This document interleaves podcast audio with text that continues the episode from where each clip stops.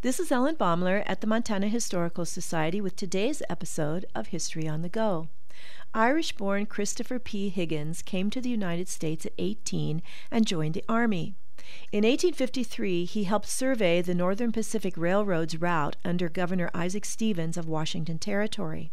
In 1855, Higgins was with Stevens expedition that came to Montana to negotiate the Hellgate Treaty at Council Grove. During this expedition, Stevens' party arrived where St. Regis is today. The river was at flood stage, 150 yards wide.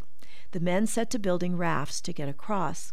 As they worked, a band of Indians amazed the men by crossing the river without rafts. They spread their buffalo hide lodge coverings along the river bank, piled blankets, provisions, and equipment on them, drew up the four corners, and tied them securely like laundry in a sheet. They placed all the bundles in the water. Women, children, and dogs calmly climbed on top.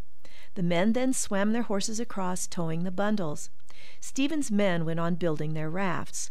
Two of them made it safely across the river, but the third and largest carried the governor.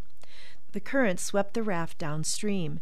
Higgins leapt into the river and grabbed a pack rope attached to the raft. He swam back to the river bank and flung the rope around a tree to tether it, saving not only the raft but also Governor Stevens. Upon retiring from the Army in 1860, Higgins returned to Montana. In partnership with Francis Worden, he established the Hellgate Trading Post along the Mullan Road, which became the first settlement in the Missoula area. This is Ellen Baumler at the Montana Historical Society. Visit us, become a member, and show your love for Montana's heritage.